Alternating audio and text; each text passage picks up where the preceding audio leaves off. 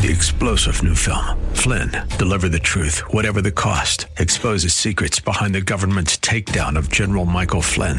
Flynn knew what the intel world had been up to. He ordered the first audit of the use of contractors. This set off alarm bells. He told the truth. He was the most dangerous person for Donald Trump to hire. They had to get rid of Flynn.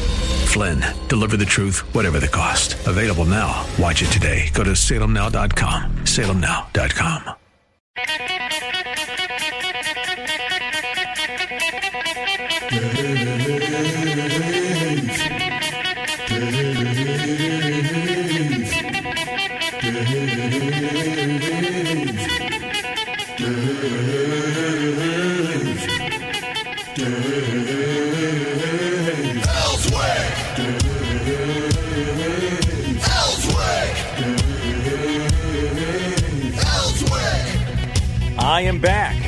I am with you on a Monday. Good to be with you. Uh, thanks to Robert Steinbach and, uh, you know, uh, J.R. Davis for filling in for me for a couple of days last week. Look, I, I've my my life has always been an open book, so I'll tell you exactly what went down while I was gone. On Wednesday, I had surgery. I, as you know, I have been I have been battling over the last year uh, a problem with my right foot. Last uh, Labor Day, I burned my right foot on my deck, and uh, it's just not been healing. I'm a type 2 diabetic. It has not been healing. My blood sugars aren't out of control. They're in fairly, well, not right now because I, they took me off my old medicine and started me on new medicine, but that's a totally different story. But anyway, uh, I'm, they're bottom line is that it just wasn't healing. We got the one area healed that had taken for so long, and it had not been healed more than about two weeks. Then, under one of the calluses on the bottom of my foot, uh, a sore started to uh, develop, better known as an ulcer in the business of foot care with the wound centers. And uh, then it came on, and it wasn't uh, it wasn't responding to, to treatment. And my treatment has been extensive. I mean, extensive. Uh, that one wound that I was talking about was so bad at one point that you could take a Q-tip, one of those with the uh, wooden little handle on it, and you could uh, insert it on the bottom of my foot and could make a tent with the skin on the other side of my foot. Mm-hmm. And so it was a hole all the way through my foot. And they, they got it healed. It, that's gone completely. But this other one now is not is not healing. And I was talking with Dr. Driscoll, my surgeon, not my surgeon, but my doctor at the wound center, and I said, "Well, how long do you think it's going to take?" She said, "Dave, it's going to be like just the last one." And then this could break again. Now, there's there's a reason for why this is occurring. It's not just because I'm type 2 diabetic, but I do want to warn you if you're type 2 diabetic, keeping your your sugar right, your blood sugars right is very very very important. Uh, it has it, it will have everything to do about how, how well your body can heal itself. But uh, I mean, my, my blood sugars were in the afternoons, they're about a, 103 to 112, which is absolutely normal. At night, they would drift up to about 140 and then back down again in the morning. So uh, they were not worried about uh, what was going on with my blood sugars. But uh, I also had a congenital uh, deformity on my right foot. I was I was kind of I kind of had like a a cleft foot, a club foot would be a better word for it, and it made it that when I walked, I walked on the ball of my foot all the time. I had neuropathy from the time that I was probably 16 and had no feeling along the, the ball of my foot. And so getting it to, to heal was very, very difficult on anything.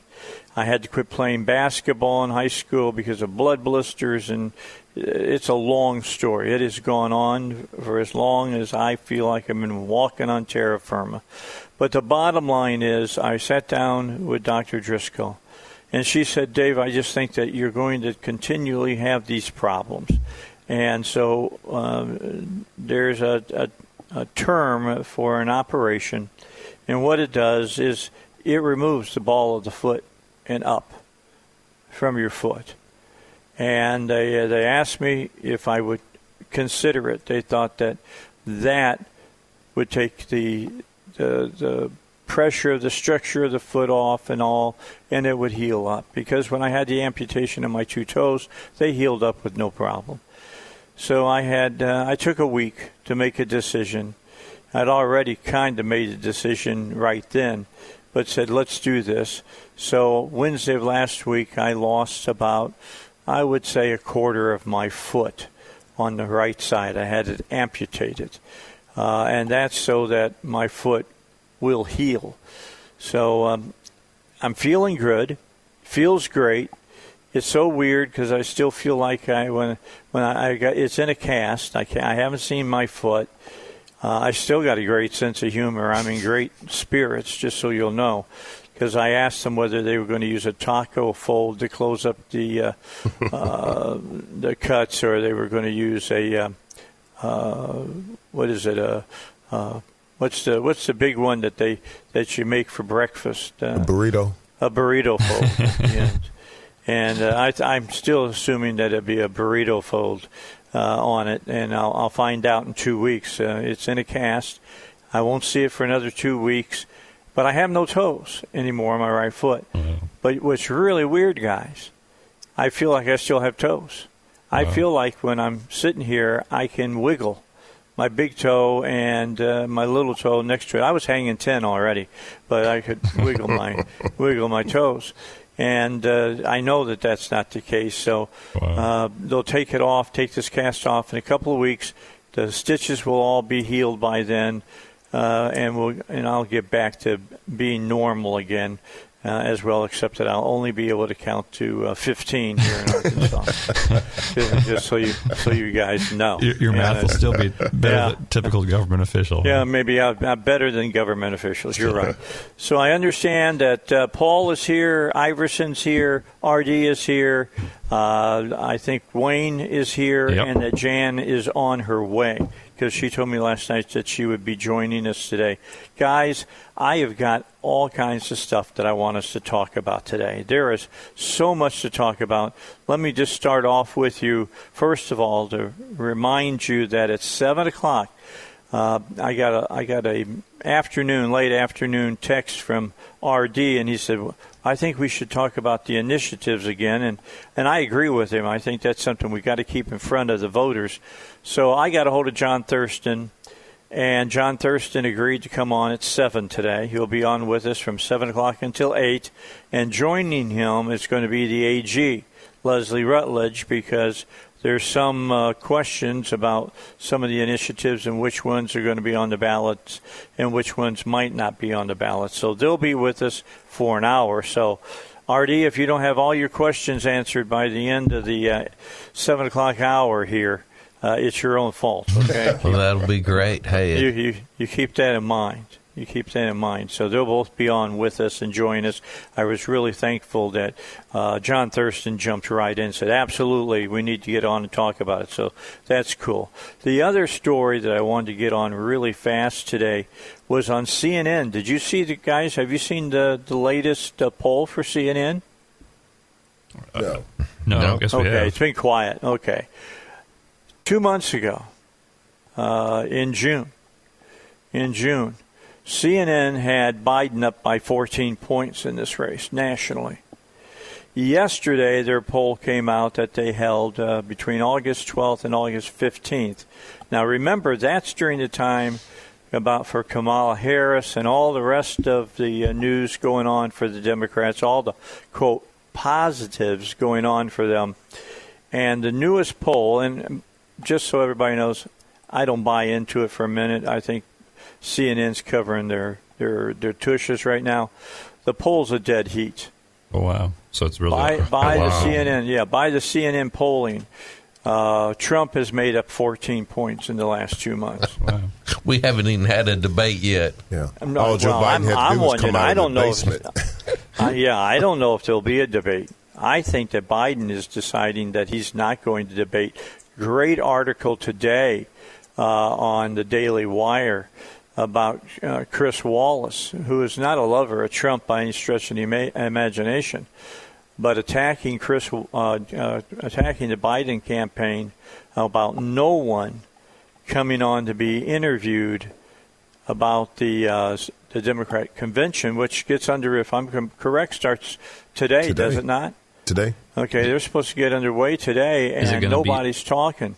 Is there going to be? Are they actually going to have a convention with actual people? And It's going to be virtual. it's going to be virtual. Okay. Yeah, I believe it'll still be interesting. I, I, I think But- it'll still be an interesting convention. Well, sure. Uh, Virtual, they can get on the, on the internet and say everything that will fire up, you know, red meat on on their side of the party. But the bottom line is that Biden's not offering himself up, Kamala Harris is not offering herself up, and none of the leadership of the Democrats are offering themselves up to be uh, interviewed. That's unheard of. Have you ever heard of that? I mean, I've been Why following not? politics since I was 14 years old. That is They're kind all- of that does sound kind of bizarre. I mean, if you're in a somewhat close presidential race, you'd think you'd be taking advantage of the microphone whenever you can get in front of it. Hmm. I mean, that, that does sound nuts. now with Joe Biden. well, yeah. Well, in that case, yeah. I'm if you, just if, saying. If you've got someone who will who will hang himself in front of a a, a, a I mean, video did you see? Did you see the? Did you see the headlines over the week about Obama and what he said about him? I don't know that I did. What did he say?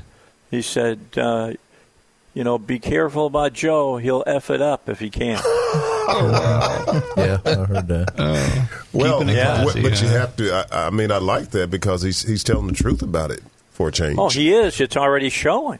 He had I a mean, Bill if- Clinton moment when the truth slipped out. yeah, the Uh, truth slipped out. I mean, you think about this when you got Got pulled into the CNN, room. which, What's wrong with you? which Tell is the truth. uh, the network that is uh, giving Biden all the cover that he needs. And the latest poll, CNN says we're at a dead heat right now, 3.7 Nash on the national poll, and he leads by four, so that's a dead heat. And then on the the uh, battleground states, and they say there's 15 battleground states, most ridiculous thing I've heard, but uh, that's got a 15, a five percent uh, plus or minus, and he he's got a one percent lead in those states. Uh, that means that he's probably behind in all those states.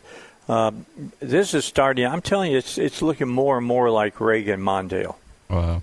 Well, you know, the It last, really. The, la- the last election, Trump won by uh, a big margin as far as the electoral college went, and Well, so not really. well, I mean, wasn't it? What was it? Not really. It wasn't a. It wasn't a hard thumping. It was a, a big was win because Hillary was running. yeah, but the Here, thing about I'm, I'm saying this time, you know, it may be a it may be a, a landslide. I mean, all of those uh, Trump Republicans that were going to vote for Biden in this poll were like gone, gone. well, Ka- He's Kamala gone from Harris, sep- Oh, she's a, she's so far waste. left. I mean, she is so far left. He was Well, I- I he was doing somewhat decent with some of the with some of the left leaning moderates, but boy, Kamala Harris pushed his ticket all the way to the left. Well, I think She she is the fourth most liberal senator mm-hmm. wow. in Congress. In Congress, there- there are- fourth most liberal. That's incredible. I think there are still a lot of Democrats out there that are that are still somewhat conservative compared to the left wing um, Washington Democrat standard that's been set up. And so I, I think that when you put up candidates that are just off the wall crazy, then I, I think they're going to run off a lot of the kind of bread and butter Democrats out there. They went for the Bernie Sanders vote and just forgot everybody in the middle. Yeah. And the Yeah. Bernie Sanders people just hadn't showed up and elected anybody yet. Thank goodness. All right, But, uh, you guys, you guys sit there. We got to get a break in. I've been told we need to get a break in, so let's do that. I want to stay on Heidi's good side. I haven't been talking to her in a few days. Twenty minutes after six on a Monday, I am back in the chair. I am good shape. We are not on Facebook Live. I'll explain that to you when we come back on the Dave Elswick Show here at 101.1 FM. The answer. All right, we're about 24 minutes after 6, and uh, our traffic has been impeded because of the hack attack that occurred on uh, Salem Media uh, last week. That's why we're not on Facebook Live right now. We have, for the most part, no internet. Uh, we have Wi Fi, but we don't have any internet uh, inside our facilities. And I'll just, instead of doing a huge, long, long uh, explanation about this, let me just say that Salem is the most conservative radio network. So put two and two together. And uh, uh, we have been under uh, attack last week. Um, they've made some they, they made some uh, pretty good attacks on us. Uh, they're saying that we'll be back on in a couple of weeks as far as uh, our Facebook Live part of the show. So uh, tell your friends. And uh, Elizabeth is is uh, posting as I speak on my Facebook about this, about what's going on. But hey, the left ain't going to shut uh, Salem up. We support the president. I think everybody knows that.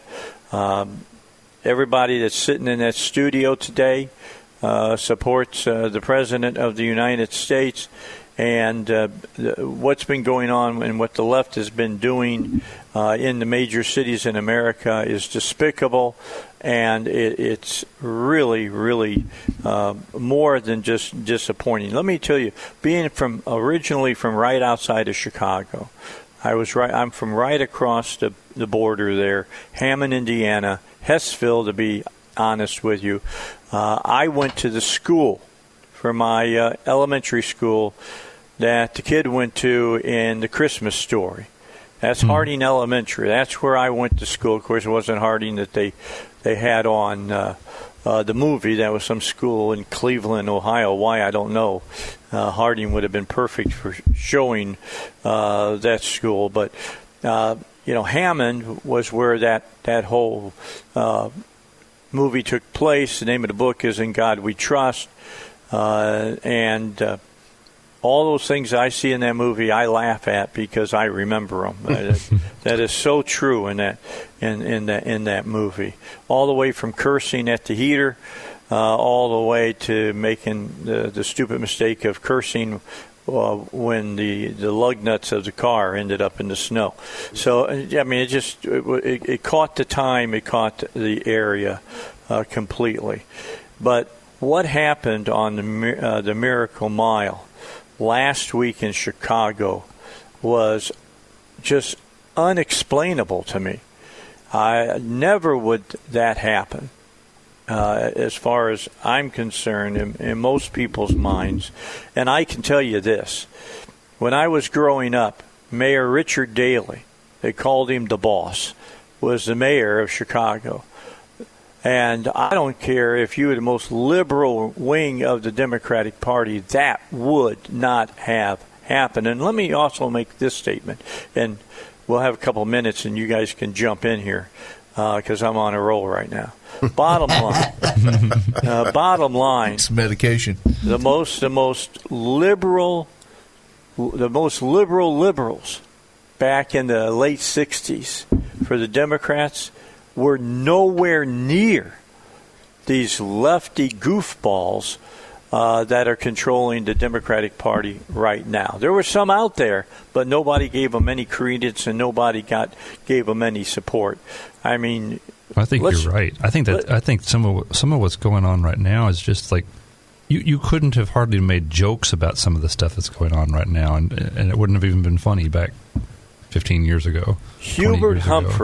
Hubert Humphrey, one of the most liberal politicians that has ever walked the face of this earth, would be completely, completely embarrassed by what the left has done in this country. I'm just telling you, he'd be embarrassed, you know, as far as this. And don't even get me started on Dr. King. Don't get Iverson started on Dr. King. Uh, you know, he, he would be condemning all this stuff that's going on. But that they just allowed a bunch of rioters, which was made up of college students, uh, was made up of, uh, I guess, um, unemployed, a bunch of unemployed people, and um, convicted felons. Those were the people tearing up Chicago end of last week. What do you have and, today? And they let them. yeah. I think Lightfoot, which is the mayor there, 15 seconds. Yeah, go ahead. uh, has uh, actually came out and said this is an organized effort by an outside organization to Oh, uh, to you cause think? all this. Yeah, she's actually came out and said it. Okay, we got to get the news. We'll be back. 25 minutes till uh, 7 o'clock on a Monday. Dave Elswick back with you here in the A chair. And uh, glad to have you with us. In the studio is the power panel. And we've got Iverson Jackson there. We've got RD Hopper there. Paul Calvert. Wayne Beech is there. Jan Morgan hasn't arrived yet, but I was told yesterday by her uh, where uh, that she was going to be here. She said she was coming, so we'll we'll look we'll look at at, at that. Uh, as it, as this morning goes along, I expect her to be here. Seven o'clock. Special guests going to join us by phone. Secretary of State John Thurston, Arkansas uh, AG uh, Leslie Rutledge. They'll be on today, uh, and they'll be talking about the initi- initiated acts. There's some things that really can't be talked about because it's going to end up uh, in front of of the Supreme Court. I think that's why uh, when the Secretary of State said he'd come on, he asked if it was all right for the AG to come on, and I'm more than happy to have her come on and tell us what's happening. So uh, that's going to be an hour for you at 7.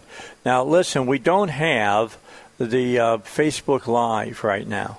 So that means you, as my you know, real faithful listeners that tune in every day to Dave Elswick show, rain or shine or snow or ice or whatever is going on, uh, that you share what's happening on the show uh, on Facebook, uh, on your Facebook sites, and play back some of the audio and uh, direct people to 101.1 FM, theanswer.com, and to the, uh, uh, of course, uh, replays that we have so they can uh, listen to the podcasts and, and, and hear the show. RD, you were making a really important point when I had to break away real quick to get to the news, and you were talking about the mayor of uh, Chicago, Lightfoot, and she's done a 180. I mean, a 180. Uh, she now uh, calls all these people that are rioting and stuff. And, and don't get- don't get me wrong. I'm not saying she's doing that because she actually believes it. She licked her finger and stuck it up in the air. Well. and uh, she knows how the people feel about this. And uh, they have now gone out and uh, brought uh, civility back to the street streets downtown in the Loop, and they have really cracked down. And they made a big sweep over the weekend, and the unrest has stopped, and they have arrested dozens of people and are asking the feds to bring federal charges against these people. Oh wow. That's Yeah, a total. That's totally a different different story than last week. Sadly enough, I believe what's prompted her turnaround or, or watching the news. You know, they had a like in David, those in military, when you know that you know the sergeant's telling you what to do, and then the officer is saying we're going to do something else, and it, it, it's well, is it legal, illegal? Because we know we don't have to obey an illegal order, mm-hmm. but it teeters on the border where it's there's a little gray area in there, and it's like, okay, did we disobey this command? You know, my conscience doesn't want to do this. So those those guys that are on the beat, the the uh, police, man, your heart has to go out for them because they're caught in the middle. They want to do their job. That's right. They want to do and, their and then you have the other factor is that they for years they've been disarming people so they can't defend themselves in these cities and, and a lot of these left wing states. they haven't been disarming the crooks though. That's the problem. you can't out you can't outlaw drugs and make them go away. You No. can, hey, had anybody studied prohibi- uh, history? They might learn something about prohibition. Now, what did prohibition do? Did that create a you know nice, calm society? And It uh, created the Capones Hey, yeah. and so forth. That's exactly Right, right. so- the mafia. So, so And that's that's an example of one of those situations. The fact is that under normal circumstances, when you're trying to arrest someone who's a murderer or something of that nature, you need to arrest them. They need to be stopped. It's dangerous for, who, for whoever, whoever is trying to stop them, whoever is trying to arrest them. But when you artificially create new criminals Mm-hmm. based upon some misguided notion of morality, then you, you put police and whoever else in those positions unnecessarily. Yeah, you're trying to govern by appeasement. Well, You it just didn't work in that. Chicago either. It's Chicago gonna was the never work. and, and it and it and it it, Yeah. it creates a system that can that can produce a very lucrative um, industry, if you will. That right now it's it's drugs. Hmm. Years ago it was alcohol. You make it illegal, people still wanted it. So guess what? It was very very profitable to sell it. That's, that's what's going on with with with drugs right now, and, and we wonder why we've got this crime going cr- crime problem. 14 minutes before 7 o'clock. Get a break in, come back, finish up this hour. Iverson Jackson, R.D. Hopper, Wayne Beech, Paul Calvert, all in the studio power panel today. I'm Dave Elswick. I'm back with you, and uh, I'll be here for the show as well on 101.1 FM, The Answer. All right, 10 minutes till 7. Final segment of today's Monday show with the power panel. It's going to be a great show. We we're just scratching the surface right now. Next hour, we're going to have the Secretary of State, John Thurston, on along with the uh, Arkansas Attorney General, and that is Leslie Rutledge, and we're going to talk about the ballot initiatives that are coming up in November. Uh, hopefully, to help you understand where they're at right now, what looks like it's going to be on, what may not be on, what's facing uh, strong legal challenges and things of that nature. And then in the final hour, the the five of us are going to just talk about some general topics that need to be talked about, like why are you know why is Pelosi and uh, and Schumer and all of them screaming about the United States postal system, which has been you know just falling apart for the last 20 years, and suddenly it's like we got to save it right now. Well, we've got to. we- We're going to bring everybody back to Washington so we can get 25 uh, million dollars into their hands ASAP. Well, uh, let me just give you a, late, a poll number. 62% of Democrats plan to vote by mail. 72% of Trump supporters are going to the polls. Uh, that that should that should be all you got to hear. I mean, seriously, it's all you got to hear. They don't give a, a tinker's damn about uh, United States Postal Service. They haven't for years. But the bottom line is, they think they're going to have a ton more, uh, you know, mail-in ballots. So uh, they want to make sure that there's all this money being put into the system. Bottom line, though, we don't. They shouldn't have to worry about that. Uh, you take your absentee ballot. Uh, you, there's places you can drop it off at, no problem whatsoever. Now, of course, they want to do with the USPS. They want to do ballot harvesting. They want your mailman to go neighborhood by neighborhood and pick up uh, the ballots. That is just so wrong in so many ways. I mean, I understand in America we're fat, dumb, and happy, hmm. but are you really that fat, dumb, and happy? That, I don't You know. know, you can't even get your ballot in. That's just crazy to me. There's a lot more room for corruption in the, in the Oh, postal yeah. system. So I think that they may have a few more tricks up their sleeves than just trying to save the post, postal service. Well, and when, and when you have the, the Postal Workers Trade Union that just came out and um, endorsed Biden, then can we really trust them to be um, forthright here? Some of them might get lost. they, they, they might, yeah. You know, some some of the the the ballots in Republican districts might just.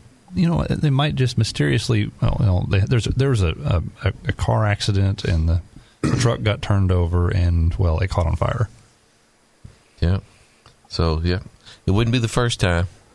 No, I'm afraid No. And I hate to tell you guys, this is not going to be the last time because, you know, what's going on this year is not all that far removed from what has happened in previous years as far as the election. Now, I think, you know, with the, the rise of socialism amongst a lot of the college-aged uh, people.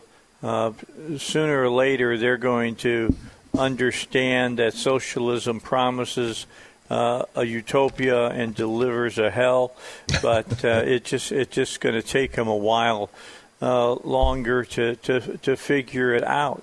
I mean, I'm I'm I'm hoping that the president says, "Okay, everybody, we're going to send you your checks, like like we said, but we're also going to we're, we're going to say no payroll tax on your checks uh, for the next few weeks." I've I've loved the Democrats screaming about how the Republicans want to destroy Social Security by not collecting the payroll sa- uh, uh, sa- uh, sales tax just makes me want to. I just belly laugh every time I hear it. You notice they I never mean- say anything about welfare, do they? No, You know, Iverson was talking during the break. We was talking about gleaning the fields and and back in the Old, Test- Testament, Old yeah. Testament times, they would leave a little bit behind, but the people still had to get out and, and work for it and go do it. Now, instead of sending everybody a six hundred dollar bonus for staying Not at home or a four hundred dollar bonus for not working, they could just as easily tell employers and the workers, we're going to cut federal taxes by fifty percent. So employers, it's going to be cheaper to hire people, and and uh, and tell workers you're going to get to take more of the money that you work for home, Home. and it would incentivize production in the economy if you- if- instead of incentivizing people to, stay stay, at home. home. Well, yeah, just, just think if you had a a, a, a, a moratorium on, on tax collections to, through the end of the year, just think how many businesses would ramp up just for the purpose of you know what I can I, I can I can make all this money right now with no taxes. Seven and a half percent is a nice bump. Well, that there's Yeah. that there's that, or, or if you're self-employed, that's that's 15. Yeah. and, and then you have all your other income taxes. If you would just eliminate all that for the rest of the year, think of how many businesses would do whatever they could to show profits this Yeah. year. businesses are struggling right To- now because they can't help. hire people. I mean, six hundred dollars a week. We were getting like no job applications during the time that those six hundred dollars a week was going out. None. As soon as that run out, the applications started filling up. We hired Wow. like three or four people right off the bat. As Oh, soon as that run out, and now where they saying that we're going to start sending out the four hundred dollars again, I'm thinking, are the ones I hired going to quit? Are they are they going to Wow. go back home so they can collect Well, collect maybe it? we But- should do. Uh, is, it, is it North Dakota, South Dakota? Their governor, she refused to take. Yeah, the, uh, I love South that. Dakota. Yeah. yeah, South Dakota. She refused to take that uh, next stimulus, uh, or not stimulus, but uh, Wow, can you imagine having a Unemployment. governor? She didn't close any businesses down in her in state. the first place. Yeah, she didn't close any businesses down, so she don't need their money. Wow. Well, there you go. That's amazing. Can Isn't you have, imagine having a governor that would say no to federal money? Wouldn't that be awesome if, if our state officials here in Arkansas would say, no, we don't want your federal money and we won't violate the rights of our people just to get them? yeah. I mean, they don't have the cojones. Yeah, yeah we, we've just got a bunch of wimps here in Arkansas, unfortunately. Well, they the have some- majority. It's not. Not there- all of There's a you're minority Right. that would You're do right. it, but You're- there's a majority that will not. You're right. Well, whenever that money comes in to people's coffers, it flows both ways. Whether it's billions of dollars of of of, of the Obamacare. Uh, Arkansas Works money, or whether it is the state pol- or the state highway department getting matching funds, getting five hundred billion for fifty billion, that money goes to contractors, hospitals, and insurance companies. When those billions of dollars come in, and don't think that a percentage of it doesn't flow back to the people that's getting it either. Uh, there- there's an incentive there for that. Oh, sure, it works. I mean, the lobby lobbying gets you it pays dividends. Well, Sure All right, looks guys. that way. Let's take a break. We got news coming up, and then when we come back, a couple of good buddies of ours of the show are going to be on, and they're going to give us some real good information. We've got the Secretary of State on. That's John Thurston. We've got the Arkansas Attorney General. That's Leslie Rutledge, and they'll both be joining us when we return after the news at about six minutes after seven here on the Dave Elswick Show, 101.1 FM, The Answer.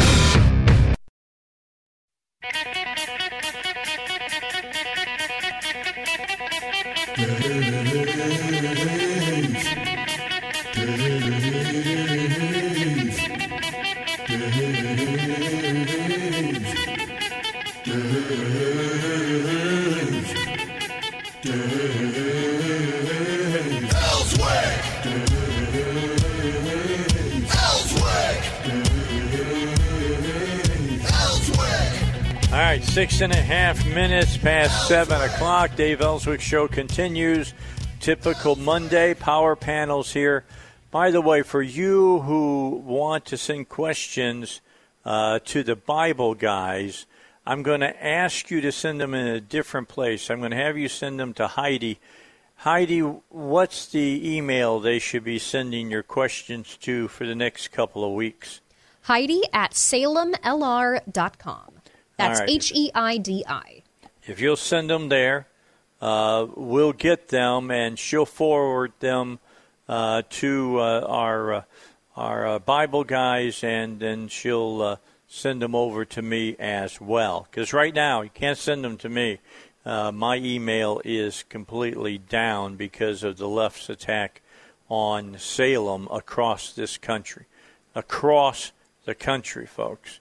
Uh, they know we are the most conservative uh, radio network in America, and uh, they've had their evil eyes on us for a long time. All right, so you know, November is going to be, of course, the big referendum that everybody's waiting for, uh, the cage match between Biden and and uh, Donald Trump, uh, the president, and his reelection, and uh, we'll have coverage of that uh, election night. Uh, I'll be on live as I always in on am on election night and and doing the show, and you'll be able to call in and say what you think is going on, and uh, it's going to be a, a, a lot of fun like it always is. But as important as the national election is, remember that I always remind you that the closest uh, government to you is the best government because you can control it. Uh, your voice uh, in the state government is much louder than what it is in the federal government. Uh, I mean, we've got four congressmen out of 400 plus, and we've got two senators out of 100. So that tells you you got problems. You got all Arkansans in the state house, and you got all Arkansans in the uh, in the Senate. So you can call them, and typically uh, have a, a, a sway on them. And it's even better when you get into calling your uh, folks out of your local cities and uh, and your uh, uh, county districts. So, with that all said, let's talk about what's going to be on the ballot as far as the initiated acts go. And the Secretary of State has been so good uh, to join us today. Uh, we've got Ms., uh, John Thurston on with us, Mr. Secretary. Thanks for joining us today. And with him on the phone is the Assistant Director of the Elections Division of the Secretary of State's office, and that's uh, Leslie Bellamy. So she's here, and she can ask all, answer all the the kind of uh, legal beagle questions that might be out there still dealing about the initiated act. So let's just start with a general question for you, John, and that is where are we as we look down on uh, November 3rd? Are things looking good? You know, I think so. I think the uh, the laws that we currently have are sufficient, and uh, thanks for having me on, Dave. But um, you know, people, there are three ways to vote. You can vote early, you can vote on election day, show up at the polls, um, or you can absentee. Now, we, you know, we we're anticipating that, uh, you know, there there will be a, a rise in absentee voting, you know, due to COVID. Um, folks, especially some of the folks who are maybe their health is compromised and they really don't want to get out, so they have the opportunity to vote absentee. But um, you know, we began or, or we began working on that months and months ago, and so uh, I think we're prepared. The county clerks they've been working on uh, you know putting things in place to make sure that the polls are as safe as possible. Now, one thing that we that, that counties do need um, are poll workers. So, if there anyone out there um, across the state that thinks that's something they may be interested in, uh, they need to contact their county clerk. And the reason that counties are needing poll workers is because you know the folks who typically work the polls are uh, usually the older folks in our community because they're retired and so forth. Uh, you know, th- those are the ones that COVID kind of you know may hit the hardest, so they they don't really want to show up to uh, be put in that situation. So, uh, poll workers are very important. But you want to talk about the ballot measures, I believe today. Yes. And if if you want, um, I'll kind of run through real quick what kind of the, the, the timelines and what, what a ballot measure really is. And the Arkansas Constitution reserves to the people the right to initiate le- le- uh, legislation. And in order to place a measure on the ballot, a sponsor must collect the signatures of at least 89,151 registered voters on a petition. The deadline to submit sig- signatures to my office is four months prior to the general election, and my office reviews the petitions and culls or throws out signatures that do not comply with certain statutory provisions. So if a petition contains 89,151 signatures on its face after non-compliant signatures are thrown out, then my office verifies whether or not the remaining signatures are from legis- uh, registered voters. So at that stage, if a petition contains at least 66,864 signatures of registered voters, the sponsor of the petition is granted 30 days to collect and submit additional signatures. And this is called the cure period. So that's essentially it. Uh, you know, sponsors can hire pa- canvassers, paid canvassers, to solicit signatures from the uh, the voters. And so, uh, but we have three ballot measures. One, the casino one, has been withdrawn. The sponsors withdrew that uh, measure, and the other two are in litigation. So, um, the uh, the redistricting one, and then the uh, the ranked choice, which I know you guys probably talked about a lot of times on your show. Yeah, we've talked So- about that second and third one extensively already because I think uh, those are just uh, you know out of the ballpark as far as what I think uh, Americans want. Could I ask a question here, Dave? Yeah, you can jump in. Go ahead, RD. Hey, what's the process for the uh, for the state legislator to lecture to get something on the ballot measures like our our uh, half cent sales tax? What what process do they go through to get something on the ballot? Sure, it's uh, it's it's legislation, and Be- Leslie, you may be able to help with that. Um, I think they're only allowed uh, so many. I think three, and Leslie, I'm going to let you kind of speak to that.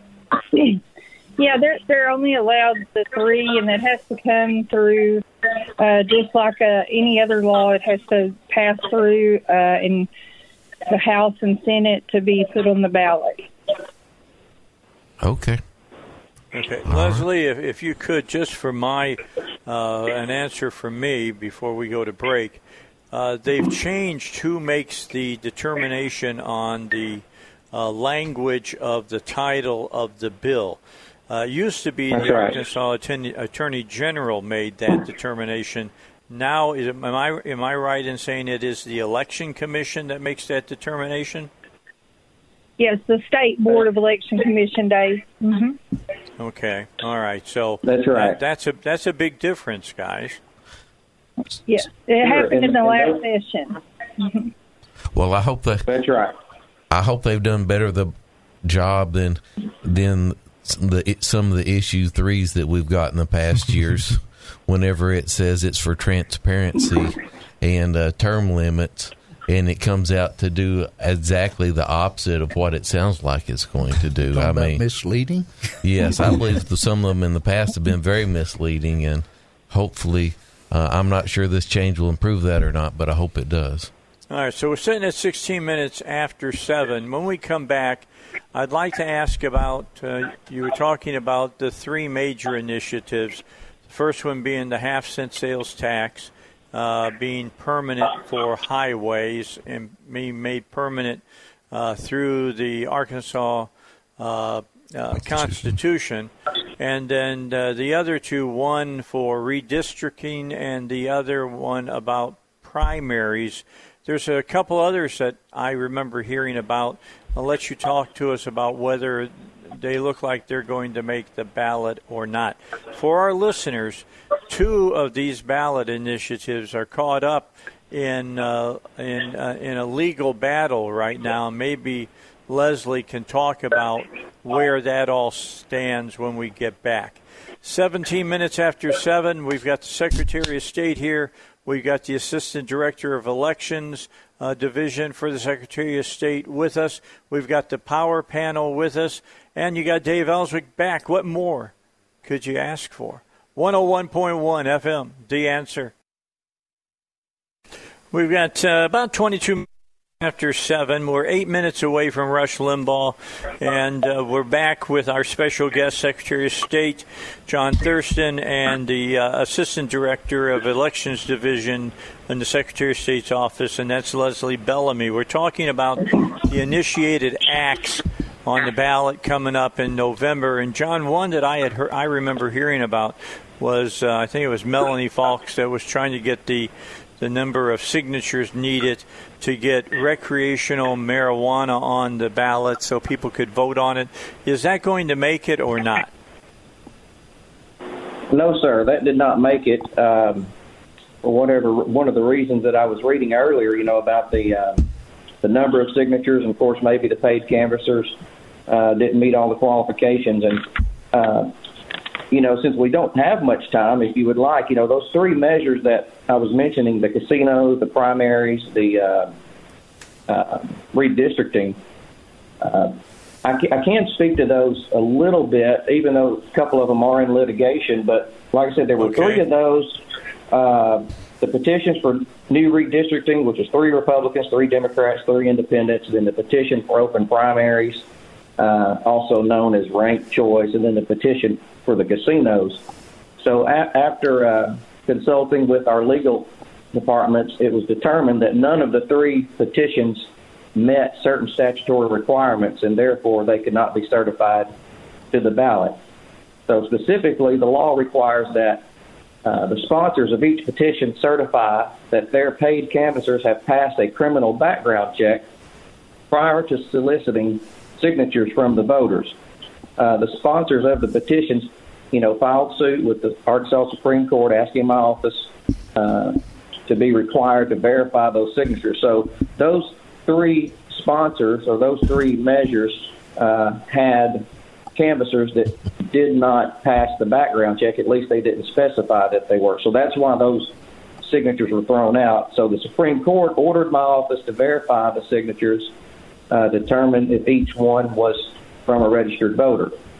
So the court also granted the sponsors what was called a provisional cure period, 30 days in which to gather additional signatures that would go toward the required 89,151 ballot signatures. So a special master, retired Judge John Fogleman, was appointed to hold a hearing and make findings of uh, fact regarding the redistricting petition and the open primaries petition. And then Judge Kathleen Bell was appointed as special master for the same purpose on the casino. Of course, the casinos have been pulled. The sponsors pulled that altogether, so that will not be on the ballot. So um, so in the redistricting and open primary, uh, Judge Fogleman reported to the Supreme Court that he agreed with my office that the sponsors did not follow the law regarding the certification of the criminal background checks of the paid canvassers. So that's why we're in the Supreme Court now. So the special masters ruled, uh, uh, suggested that we were in the right. So now it's up to the, up to the Supreme Court. And uh, okay. uh, so because the Supreme Court, go ahead. I'm sorry. No, no, I'm just saying. Okay, I'm un- I'm understanding what you're telling us. So the the the deal dealing with uh, redistricting right now is in limbo until the Supreme Court rules on that the canvassers had background checks. That's right. That's okay. right. All right. So everybody's sitting here going to ask, wondering the eight hundred dollar question here, and that is, do you guys have has that been argued in front of the Supreme Court yet, or is that yet to be argued in front of the Supreme Court? Well, let's see. The deadline for for me to certify measures uh, to the ballot is August the twentieth. So we are. And Leslie, I, I don't. Are they hearing it today or tomorrow? I mean, it is very, very soon. I, I am not actually sure what day. They usually come out with decisions, I think, on Thursday afternoons, and, and they know the time is pressing uh, as we have to certify to the counties. Um, so I'm hoping we hear this week. Yeah, it'll have Okay. to be this. Yeah, it, it, it's been expedited for sure, so it should be this week. All right, so we should know by the end of this week whether that's going to be on the ballot or not. Now, the other one is about uh, the primary. So, where are we on that? Uh, it, it's in the same place. The primary uh, and the uh, the redistricting are, are uh, before the before the Supreme Court right now. Well, they're bo- both on, both there because of the lack of criminal background checks of the canvassers.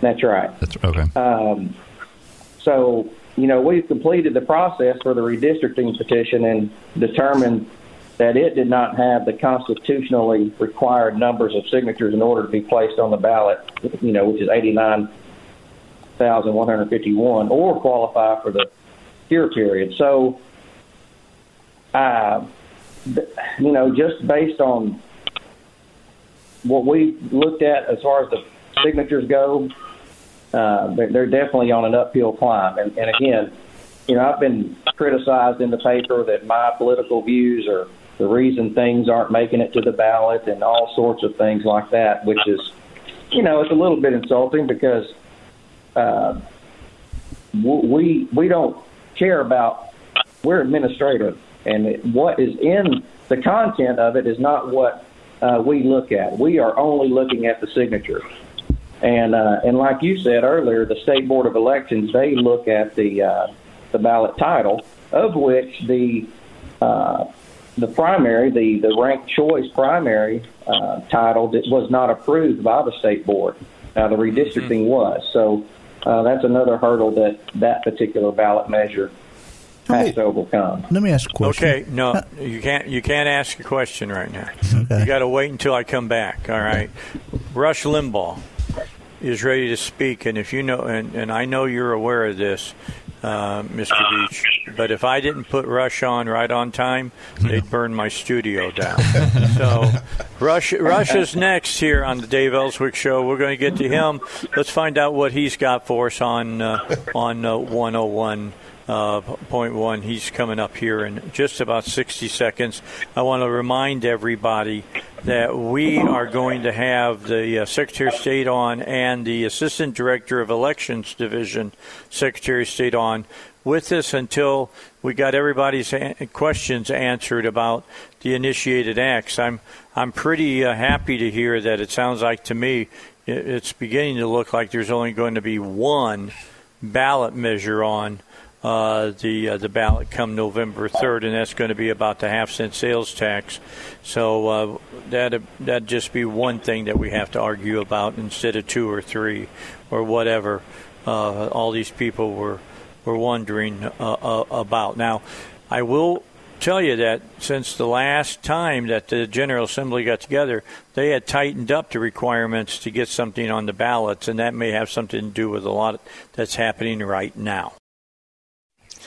Well, I'll tell you what, you listen to my show, I'll guarantee you this. You'll have the facts and you know what's what's happening out there. That's because I always ask the newsmakers to come on with us, like the Secretary of State John Thurston today, and uh, his Assistant Director of Elections Division uh, Leslie Bellamy talking about the initiated acts.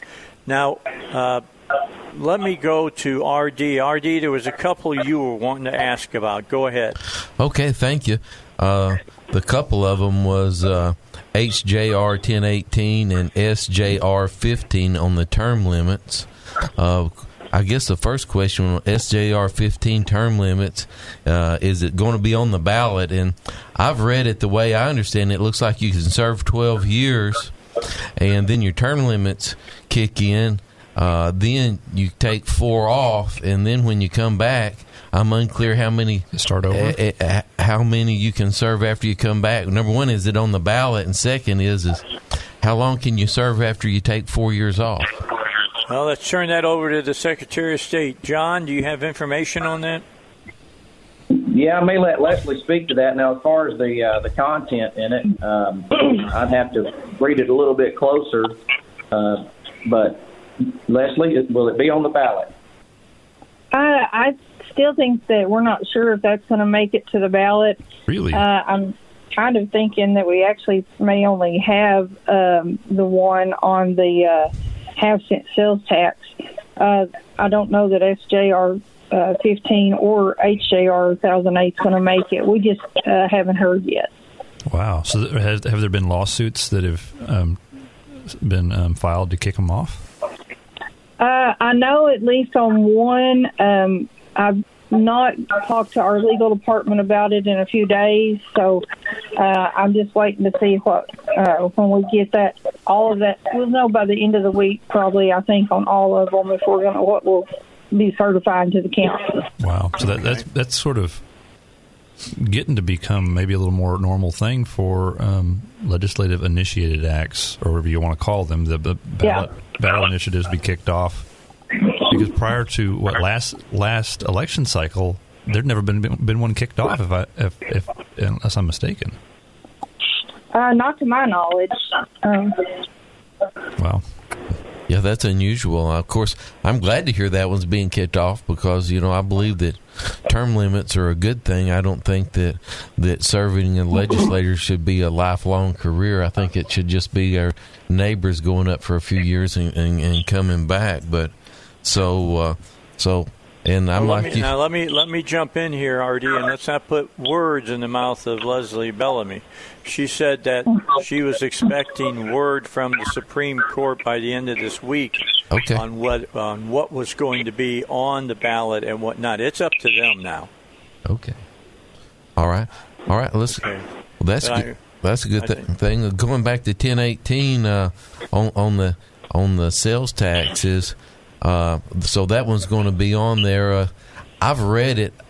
Uh, I know it's a a new it's a new sales tax half cent to for the highway department, but I'd heard from a rumor that it had a that it had a trigger in it that would raise it over time, and that we would not get a chance to vote on it anymore. Uh, number one, does it sunset? And number two, is there a trigger in it to raise it over time automatically? Um, Yeah. I'm, I Well, honestly don't know about the trigger. Uh, you know, I I've read through it. Um, I don't know that I would probably, you know, want to comment as to the trigger without more of a legal opinion. Um, I did not see. Um, I was looking for the sunset clause. I don't even see a sunset clause. Actually, let's see. Yeah, I didn't think there was a sunset on one. No, I don't see a sunset clause in this.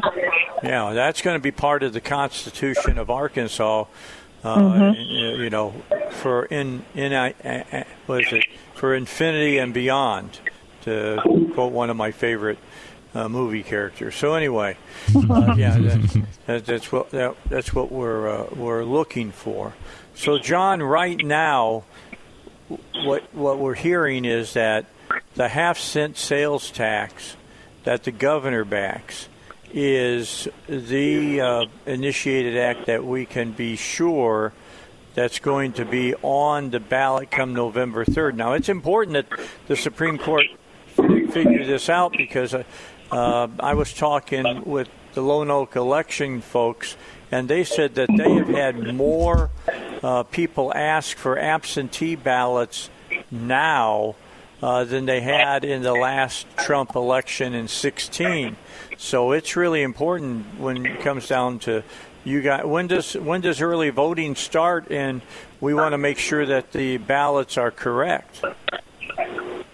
Uh, yes, sir. And you know we're, we're happy to come back next week and maybe speak more specifically on a lot Okay. of these uh, ballot measures.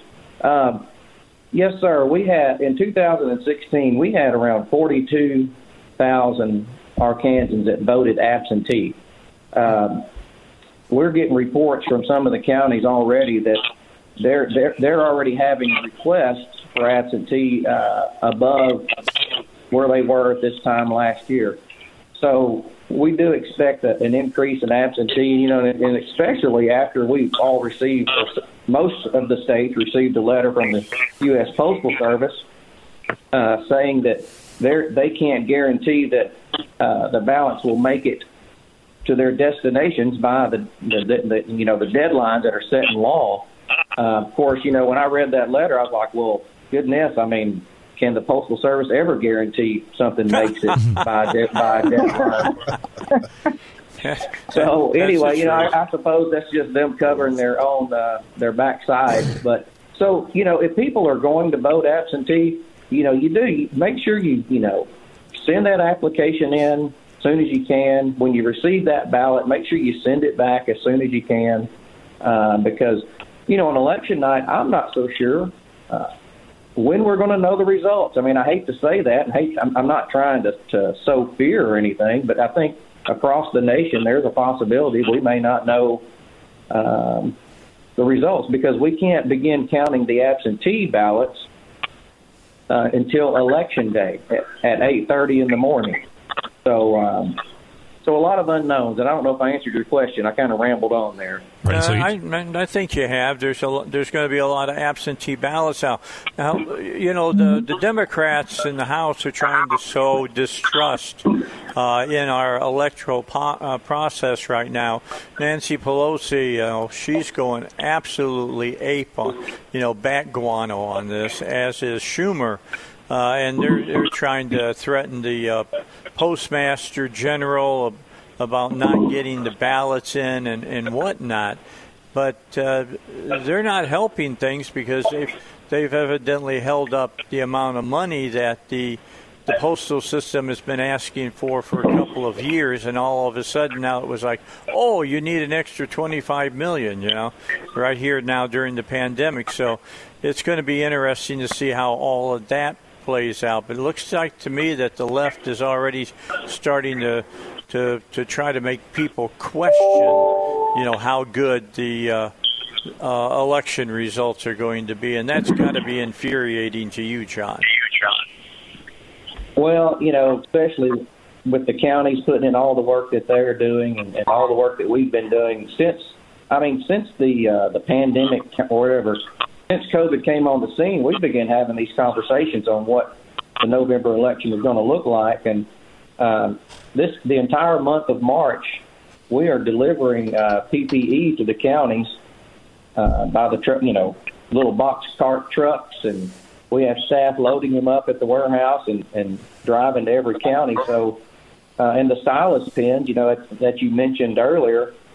I mean, when you walk in, you know, put your mask on, walk in, you're going to receive a, a, a disposable stylus pen, and you'll be able to sign your name, go to the machine and vote, and walk out and not touch a single thing. So, um, I, I'm definitely showing up to the poll. Uh, yeah, I kind of like it. I kind of like it. And under this, I know we're short on time, but if you if you won the lottery, are you going to mail that ticket in? Or are you going to drive down to the lottery department or office and, and turn it in? So that's uh, just want to encourage folks that the polls are going to be open, um, and, and I think they'll be as safe as anywhere else they're going in their normal course of business. Well, I I, always, I I also wanted to jump in and say that Fauci has said that he has he's not afraid of people going out and voting in person at all. He thinks that they can do that. I think the Democrats have done themselves a disservice because latest polling shows 62% of them want to vote by mail, and 72% of Republicans want to show up and cast a vote for Trump. So that's uh, that, that. Those are some some numbers that maybe people want to get a, a hold of as well. Well, if you guys will hold with us for one more segment, we're going to play some uh, uh, spots that we got to play so we can keep the lights on in the studio. I know that uh, Iverson Jackson and Paul Calvert, RD Hopper, and of course Wayne Beech all want to sit in in the light and not in the dark. So with that in mind, let's take a break here on the Dave Elswick Show. The Secretary of State is with us. That's John Thurston, along with the uh, Assistant Director of Elections Division of the Secretary of State's office, Leslie Bellamy, trying to give you all the information you need to know about what to expect for November 3rd and what's going to be on the ballot. Uh, the absentee ballots, John, uh, when should people be asking for those? Now? Uh, a week from now? When? That's a good question because, as we just uh, mentioned earlier in the show, you know, the U.S. Postal Service has, you know, sent letters to the states, not, you know, saying that they can't guarantee uh, things will make it by their deadlines. And so uh, I'm going to let Leslie speak to that so she will give some specific dates on um, when things are, are due. All right, Leslie, bring us up to date.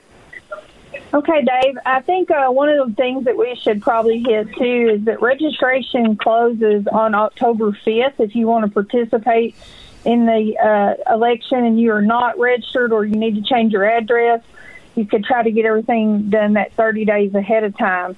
Uh, the absentees you can request now, and that's what I would highly recommend since the Postal Service has put out that uh, kind of warning that they may not be able to do the uh, the mail by the the cutoff. So October 9th is when the clerks can begin mailing those out. So if you apply now, you can get your ballot almost a month ahead of time to help ensure that it gets back. I'd recommend you vote it quickly and, and mail it back or take it back to your clerk's office. And then uh, October 15th would, um, I'm sorry, October 19th would start early voting. So you have two weeks there from 8 to 6 to vote at your county clerk's office or other early voting locations, as well as 10 to 4 on Saturdays. Uh, they have the PPE in place to make those areas safe, and it might not be quite as crowded at the early voting locations as on election day. So October 27th would be your deadline to get a ballot by mail. So that would be the last day you could submit that request. I highly recommend you not wait till that deadline, especially with the post office saying they can't meet those demands. All right, everybody's been warned. Everybody's been told, so uh, that that's good. I appreciate all that information. Again, the uh, the last day for a- asking for an absentee ballot is what again? October twenty seventh, Dave. All right. I'm I'm putting everything on my calendar right now. Make sure I got all of it. I'm I'm not going to I'm not going to be asking for for one because I'm there's nobody keeping me away from the polls. I'll be there. I'll probably be uh, waiting in line and and do and, and do that. Hey, John, real quickly, I'm, i want to give you a few moments. Uh, most of the polls are run by volunteers, and from what I'm hearing, they need workers. Is that right? Yes, sir. We we we called the counties uh, several months ago to find out what their needs were going to be coming into November, due you know due to the coronavirus and all that's going on. And every county that, virtually every county that we spoke to, uh, mentioned poll workers uh, that they thought would be an issue, and and and it is. Uh, and again, because I mentioned, you know, typically the retired community are the ones who work these polls. So. Um, so yeah, I, they're not totally volunteer. Poll workers actually uh, do get paid. Uh, now, they're also, in my opinion, uh, a need for poll watchers. If you're uh, want to be engaged and kind of help monitor, since there is going to be a, a large uh, absentee participation, then maybe you want to be a poll watcher and you just kind of watch things and, and just be a citizen and give give some extra eyes on things. And I, and so, but yeah, poll workers they need to contact their county clerk. But that's a that's a paid spot. All right, all right, that's good to know. Uh, Leslie, let me ask. I had somebody just text me and they said, "Is October fifth the last day to register to vote in this coming election?" It is if you've not uh, ever registered or been voting uh, consistently. Okay, so you got till the 5th of October.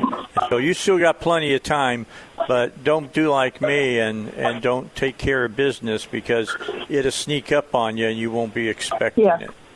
Uh, a lot of citizens think it happens automatically, and it, it doesn't. It's and, you know if you have an address change as well, uh, that could change your ballot style and your local representation up to your federal representation. So make sure that you got the correct address as well.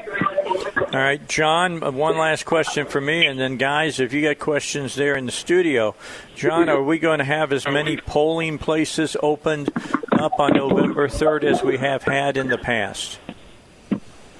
Good question, Dave. Um, probably not. And because of that, you know, the reason I just mentioned uh, poll workers. Uh, so that's something the counties are, are, you know, having to struggle with. Um, so each county very well could see a decrease in uh, polling sites. All right. I just had a question sent to me by text. How do you sign up to volunteer to work at the polls? Leslie, can you help with that? Yes, sir. That uh, just need to contact their county clerk's office, and the county clerk's office will get them in touch with their uh, local county board of election commissioners, and then they'll set them up for some training and um, you know assign positions because poll workers do different duties on election day. Uh, so that's that's how easy it is. All right. I'll, I'll let you know that came from a businessman that I got a lot of respect for. He wants to be involved in the electoral po- process uh, this year because he understands it's such a unique time. I mean, won't we all be gl- glad to get rid of 2020? Yes, sir. I got to tell you. All right, to my power panel, guys, we got two minutes. Does So I have a- anybody have a question? I, I have a question. So Okay. I, I, I assume that they're still going to be requiring photo ID. How will that work with people wearing masks? Oh, good question. Leslie?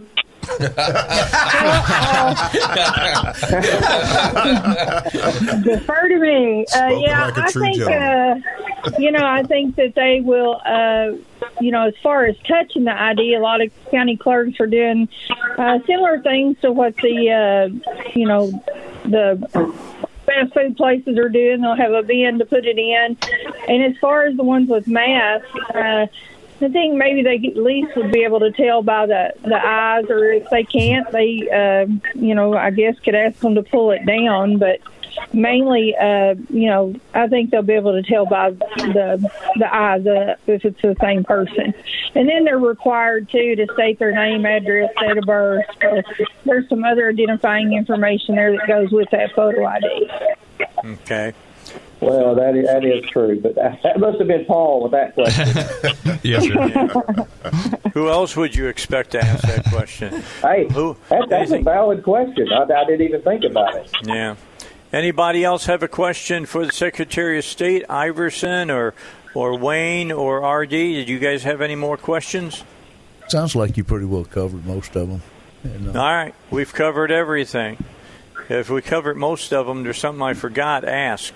I'm just saying. So I, I will let everybody know that if the Supreme Court renders their decisions by the end of this week, the Secretary of State will join us at 7 o'clock on Monday to tell us what will and what will not be on uh, the November 3rd ballot. So for the uh, for the panel here, to uh, Secretary of State John Thurston and to Assistant Director of Elections Division, Secretary of State's Office, Leslie Bellamy.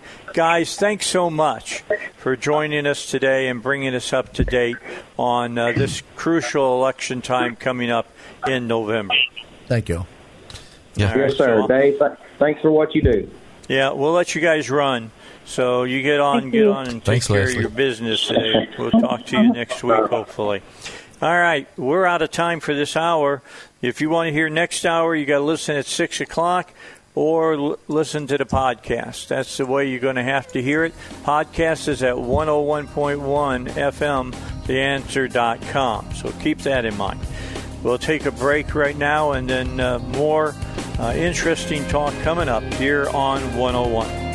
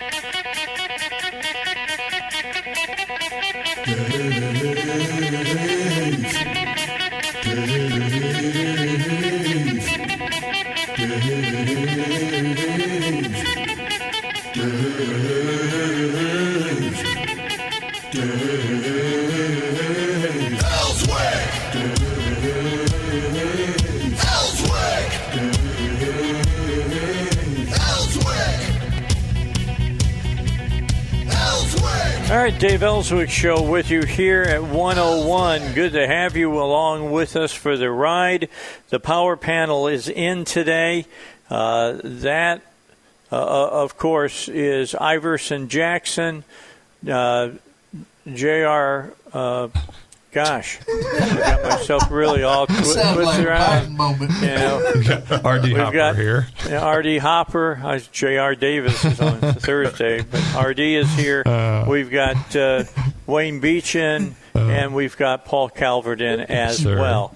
I'm Dave Elswick. Good to be back with you here uh, on the show. Uh, let everybody know I'm fine. Everybody been asking, is your health okay? Yes.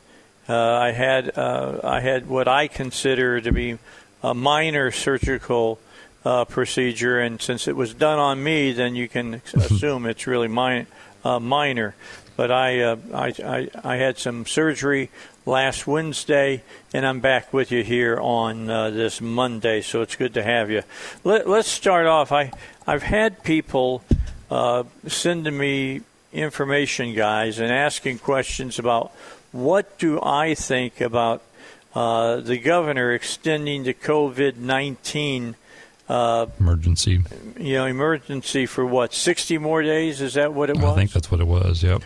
Yeah, and and uh, you know I got problems with it only in the case of I believe he should have called a special session and asked the legislature to come back and to back him up on this. Uh, you know, how do you guys see this? Absolutely. I think that's a serious problem that the governor is essentially making law without the legislative process. I, I realize there's a law in the books that supposedly gives him the authority to, to become a king during the, this state of emergency that he has declared himself. I'm sorry, that's that's in violation of the Arkansas Constitution as as I read it. I mean, th- there's a there's a legislative process that is supposed to be followed, and it doesn't include the governor just declaring um, new, new rules that people have to follow, and if they don't follow them, they can they can be arrested or fined or or both. I'm sorry. I, I think yes, maybe the, that statute is on the books, but I think the statute is unconstitutional. And the, if you want to make a rule or a law that people have to follow, then it needs to be go, it needs to go through the legislative process. Well, the the thing is that now the legislators are holding holding uh, federal funds uh, that the governor would like to have, Mm. And so that's kind of I think that's kind of like their uh, their ace in the hole. I, But appre- they, I they need to appreciate them. capitalize I on appreciate the legislators standing up and, and doing something here. Right. Well, that's about all they can do. They can't call a special session. and that's that's a problem. I think that, that, that something needs to be changed. I mean, hopefully that will change during the le- next session, starting in I guess late January or February. Yes, January. Yeah, and it. I know for a fact that there's legislation being written uh, to that uh, for a fact, and uh, it's going to be run through committee. Whether it can pass uh, is a different story. Now that Asa is a lame duck governor, which he is, you know, it may give some extra backbone to legislators and senators who, you know, fade in in the face of well, the governor cut off funds to your your area or whatever, or not get behind your legislation. So uh, that will not be as big of a pro- uh, as a problem. The big problem is, hey, he's a Republican. We got to back him. No, you don't. I mean, mm-hmm. if he's going against, I believe, if he's going against uh, the uh, the platform of the Republican Party, you do not want to support him. That's just the way it is. Well, I think there's two issues that's going to be coming up that that they may not want to do in, in, a special session, and one of them is hate crimes. I believe they were told that if a special session was called, that the hate crime legislation would come up in the in the special session, and and uh, ah. so uh, I think that may have thrown a little water on the special session to address this problem. Says, well, hey, if you do that, then we're going to pull the hate crimes out out of the pocket, and I believe that the hate crimes goes against, in my opinion, well, the, if, the Republican platform. And uh, uh, I, I, think this. I, I agree. Hate, hate, hate, hate, crimes legislation should not be should not be a thing. But the thing is, though, that if he wants to to call a special session for that, then the legislators can actually bring up their own issues. Yeah, I think what was told the, to the legislators were if you bring up one, then the other one's going to come is going to come up, and we know mm-hmm. hate crime legislation is coming, and uh, so that, what brought it to mind is Dave said, you know, you support them if they're doing good, and you don't support them if you're doing bad, no matter what they are. And I think it's That's time right. for the people that are going to run for governor to come out on hate crimes and red flag laws. The people that have put their hat in the ring, if you're going to run for governor, tell us where you stand. Yeah. I yeah. agree with you 100%, Overly. Go, go for it. And, and, and uh, we need to, I'd like to see some leadership on this. And, and I, the thing is, we've already got hate crimes legislation on the books. We've already got laws to some extent anyway not to maybe not to the same extent. deal with all the right we've already murder. got yeah well, i'm trying to think of what they what they call it. They don't call it hate crimes so they much. call they it call death it. penalty. Well there's that. Yeah, and, and, and, I think I think that, and I, I, think you know when there's a murder I think that if if you can if you can convict them maybe there's some a, a few cases where the death penalty wouldn't be appropriate but I'm, I'm sorry. I think generally speaking, if someone is guilty of murder, they need the death penalty. I mean, maybe there's a few few circumstances where it wouldn't be appropriate, but generally speaking, I think that's that is the I mean, when it response. comes to death penalty, I mean, it's going to be brought up in any capital murder uh, case, and uh, so that takes care of that. Now, f- first degree, uh, you got to show real serious extenuating c- circumstances. And I just think saying, well, he killed him because he's black, or he killed him because he's gay, or he killed him because he's a Jew, uh, doesn't cover me for extenuating yeah, circumstances either. Yeah, I mean, mur- murder is murder at the end of the day. Is it, you know, what, what difference does it make if, if Bob kills Sam? Because he wants his wants his wallet or because he wants his wife. At the end of the day, Sam has been murdered, and and Bob needs a death penalty. It, it was not covet. It, it, was murder, and and if if you can make a, a, claim that well this was self defense, then it's not murder, and you don't need the death penalty. But the but the uh, at the end of the day, why does it really matter what the motivation was? If it was murder. If it was murder. Yeah. We, we, we feel like we know what the motivation is behind the hate crime laws whenever, you know, another group's in there. So, you know, Iverson, you know, where do you think they're going with hate crime laws? What, is, what does that look the, like 10 years concern, down the road? The concern for me, as I've stated before and, and always, uh, even said it uh, yesterday, is that it, it, it bleeds over into other things. And eventually it will uh, bleed over into hate speech. Right. So currently, this and is. I think the intent of certain things can be good, but the actuality uh, and the, the, realization of it is it bleeds over into other things, and and to get into hate speech, and that's going to threaten everything that we stand for and we believe for. Well, because so right, right now this this stuff is just basically enhanced penalties. I think it's a twenty percent enhancement or something like that. But I think to your point, uh, um, Mr. Jackson. The the um, the um, the issue is that if we can impose extra penalties because of the the way the guy thought, the criminal thought, then why can't we go ahead and start imposing penalties just because he has a thought when he didn't actually attack Well, somebody? And there, and, there that's, you go. That's and that's going. part of it. That's part of it too. And you know, if we are um, Or he all speaks that way, created equally, as our um, as, as we know we are in, in the eyes of God, then one life, whether it's black, white, uh, you know, whatever the ethnicity Mm-hmm. is, then let's not bring that into play. Mhm. Let's let's let's keep Are- it. If, we're, they- if we're all equal, let's just keep it like that. Are they people? Yeah. And let's just keep it like that. Uh, a, a person that's black or a person that's a, a, a gay or homosexual, their life has equal value. I, I'm concerned Amen. about a black man being murdered value. because he's a man. Uh, exactly. So it doesn't matter whether it's a black killing a white, white killing a black, or s- somebody's whatever it is. We have to all be treated equally under the law, and the penalty needs to be the same. What what a novel idea! What a novel idea! what a novel It's- idea! It's uh, very interesting that we've got to, you know, have a, a law to somehow explain a law that's pretty doggone clear. Thou shalt not kill. Yep. Thou shalt not covet. Yeah, know, thou shalt not covet. That's exactly right. And God is no respecter of persons. Yeah, Yeah. And, it's, Yeah. and, and I mean, if we keep we convolute things, and we can, I think that it it continues to separate us. If uh, if your life is worth more than mine just because of the color of, of our skin, or where we come from, or our sexual orientation, or anything, you know, we have to say every life has equal value. Period.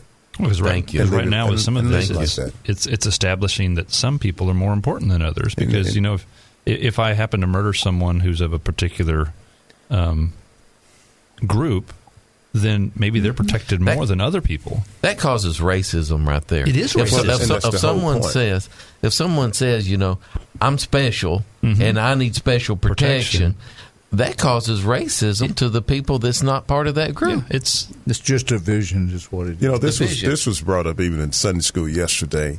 Uh, just talking about the uh, murder, murdered, and that each group murders more in their own group than someone from outside that That's group. true. That's You natural. know, and that's across the globe. That's not Wow. in America. That's across the globe. and that's that's that's normal because, because you are in that group, right. You, you, you're going to have more interaction. So if you want to in work that group, if you so you're saying if you're going to work on murder, you might work within the group. You work within the group. Mm-hmm. Right. And so, I mean, is there hate within the group? Well, yeah. Sure. Well, sure. pe- but pe- how do you distinguish that then? That, that becomes very difficult to distinguish. So we just have to say every life is, is has equal value, no matter who that person is, whether it's a homeless person, uh, whether it's a person that lives, you know, in Washington D.C. in the White House. Every life has equal value. Right, and I think you. I think the reason why that happens is that because the fact is that most murders are not random. Most, Right, cri- most correct. it's a, it's so it- it's not very common that someone goes out and murders someone they've never met before. Yeah. Generally speaking, there's there's When you think about it, uh, if if a uh, a married person, Mhm. someone's married, and the spouse is killed, who's the first suspect?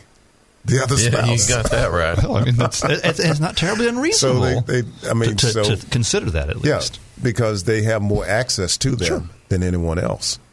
And All right, so guys. again, good intent, but Go I ahead, think in, in, in, in structure and in the application, maybe not so. All right, let's wrap up this session. We'll take a break, then we'll come back and we'll talk more. Let's uh, let's talk about John MacArthur, a preacher out in California, continues to have church in California, even though the government says. Thou shalt not. He says the people I have says thou shalt. Sound like he's calling their bluff. and do it. So we'll talk about John MacArthur and Iverson. I'll let you start off that conversation when we Will come do. back here on the Dave Elswick Show, 101.1 FM, The Answer. Back for the next segment of the Dave Elswick Show, and let's talk about religion in America and politics. John MacArthur, who is a well known Bible teacher on Christian radio, and uh, has a large following, I believe, in Southern California. uh his people just started showing up for church, and uh, Newsom, the governor of California, has threatened him but hasn't taken any action. And Iverson, your thoughts on this? You know, uh, let's go back to when President Trump uh, said that the church was essential.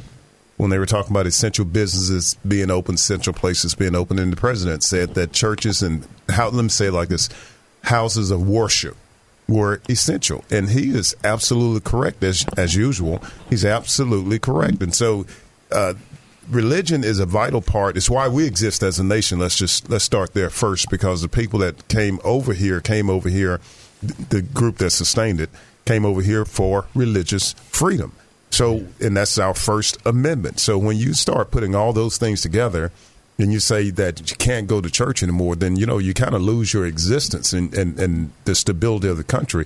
As far as uh, uh, Pastor MacArthur and the church out there, uh, from what he said, that you know they were doing online, following all the uh, government edicts and so forth. But you know the people can only take so much. And one Sunday, three thousand of them showed up. They were not asked to come. you know they just showed up and start going back to church because I know for me in my life, church is essential. And if I couldn't go to church, uh, you know, it's it's just like it's strange. It's like, well, what do you do? This that's how we live.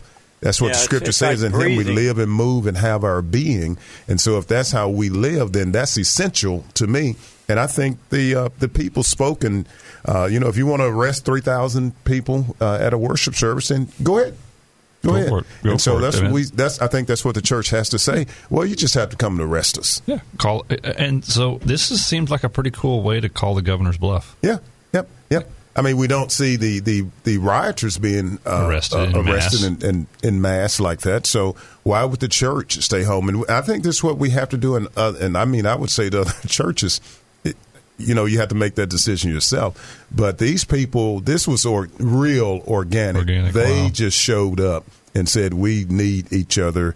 Uh, we need the hugs and whatever." So if they're not afraid of of the COVID virus, then why should uh, the governor be afraid of it? They didn't burn any It's- buildings or tear they didn't down. burn they, any didn't- buildings- they didn't tear down any. You know, t- come on. The Nothing. ultimate, the ultimate insult is now the governor is conducting. The governor of California. Let me make sure we say that is conducting the church service. He says you can't sing. In ch- really, you can't Yep. sing a hymn. Really? So what's next? Is he going to submit the pastor's sermons to the pastor to preach? like Houston, Texas. Like Houston, it. Texas. Maybe let you hum it. Yeah, well, you can't do that. So I think what happened was what had to happen, and, and I think it's going to happen more and more. You know all the conspiracies theories out there about revolutions and as far as people just having to go ahead and do what they're going to Yeah. do and let the government say, "Hey, you're just going to have to come and arrest us or whatever." You know that sounded crazy about five or ten years ago, but you, with all the power and the freedom that we're losing right now, uh, it doesn't sound so crazy But you know, right thi- now. this is not the first thing, Dave, that the church has been through. Uh, Oh, we, no. We've been thrown thrown to the lions. We've been, uh, you know, burned at the stakes, and all these other things that uh, uh, that the world the world has tried to do to eliminate the church. And uh, the church grows most when it's persecuted. And so uh, I think we're going to see an explosive growth in the church. Real, I, I always say the true church, because those people who know and say, "Well, government, government, whatever you're going to do, just you just have to do it." But uh, we've got to obey God, and that's what they said in the Book of Acts. We'd rather obey God than man, and that's where we are today. Yeah, pay pay to Caesar's what's Caesar's, Mhm. but pay to God what's God, and you know, worship is God's. Yeah, that's it's it. Not it's not the states. That's it. Our Constitution, our Declaration of Independence, and our Constitution refers to God as the authority, The to establish the Constitution, and the gave us the authority to withdraw from England. So this God's word and His authority is the foundation this country was built on. And you know what the, the, the church and the government for for this country have for the most part worked hand in hand and have had a great relationship. And this is in my uh, 58 years of living. This is the first time I've seen it uh, come uh, crossways each other like it is today. Um, you know, I, am thankful that in our state here now, I, will have to give the governor props exactly. here because he's not told us we got to close down. So uh, let's give uh, credit to where credit is due, and I'm I thankful uh, to our governor for uh, taking that stand there. And so, um, California, I think you have followed John MacArthur's. Well, it's not John MacArthur; it's the Holy Spirit moving on people, and they're just yep. saying we're coming back to church because the church is the body of believers, not the building. Yeah, because I don't think that MacArthur wants to be the poster child standing against the government. He wants to be the poster child standing for God. Yeah. You know, you, you have to do what you're called uh, to do, uh, and you can't think about the consequences of it. Uh, you know, as a pastor, you do your job, you do what God calls you to do, because that's that is the highest calling. So, you know, if you go to jail, you just go to jail. It, it reminds me if you go to uh, the uh, Civil Rights Museum in Memphis and you'll see a placard there where Dr. King is sitting in jail. And it talks about, you read that placard there, there were uh, almost 100 people arrested there, 80 or a little bit over 100, I don't remember exactly. But I think about 80 of them were ministers of the gospel. Mm-hmm. They were ministers of the gospel. And so they understood that uh, some things, if you if you break the uh, the law, and Dr. King said, you know, okay, then don't you know, you break the law as it is. Well, whatever the consequences are, you don't fight, riot, you submit, and you go and you do whatever time. And you know, of course, they said you know they they would let him go, but they wouldn't let the other people go. And he said, "Well, if you're not going to let them go, then I'm going to stay in jail." And uh, yeah, we'll just stay here. That's a leader. Yeah, yeah. we'll, stay, we'll, we'll, hold church service that. in the jail, so it doesn't matter. That's, That's what it. Paul and Silas did. So big Absolutely. deal. All right, guys, we got to take a break. We got news coming up here at the bottom of the hour, and then we'll pick it up again after the news. And when we do that, three congressmen voted for a piece of legislation uh, that uh, had a red flag law in it. Is there a reason that that happened? I'll talk about it, and we'll get your all's opinion of it when we come back here on the Dave Elswick Show been following Facebook at all, you know that there's a lot of people that are upset with Congressman Hill, Womack, and Crawford here in Arkansas uh, because they voted uh, for the National Defense Act uh, that came up last week, and uh, in that act there was some uh, some some verbiage uh, about a red flag law. Now, before everybody wants to throw Hill, Womack, and Crawford on the, the fire heap, I'm going to come to their to their defense some. Uh, now, Westerman voted against it. The National Defense Act does such things as talks about how much money is going to be spent for national defense talks about things that are, are, are enlisted people and, and our officers going to get a pay increase, BAQ, uh, basic allotment for housing, and, and all of those things. There's a lot of stuff uh, that is in that piece of legislation. And I know everybody's upset because, and I don't have the specific verbiage in front of me, there was a, a small area it's about two two maybe sentences long uh, that would have given uh, uh, some folks within the military the right to uh, go after a uh, uh, veterans or a, a, retirees a, their guns. And Hill, Womack, and Crawford all voted for the the National Defense Act. I can I know what's going on in their mind, and I'm gonna I'll, I'll give it to you guys, and then you can knock it around after I'm done. They felt that the overall things that were in that National Defense Act needed to be passed, like a pay raise for the uh, the people who are serving in the military, uh, inform- uh, money for basic assistance in quarters, uh, basic assistance for eating, all of those things, and they they know that that piece of legislation doesn't become law. All right, it's just a House version of the National Defense Act. It will go to a joint committee of the Senate and the House, and that legislation that's in there on the red flag is going to be stripped. It, there ain't no way it's going to get out of the out of the committee. So I feel like all of them wanted to be on the record that they supported our uh, our active duty uh, troops, our retired men and women, and our, our veterans. So with that, I'll leave it with you guys. I, I don't see this as big of a of a story as some people tried to make it into.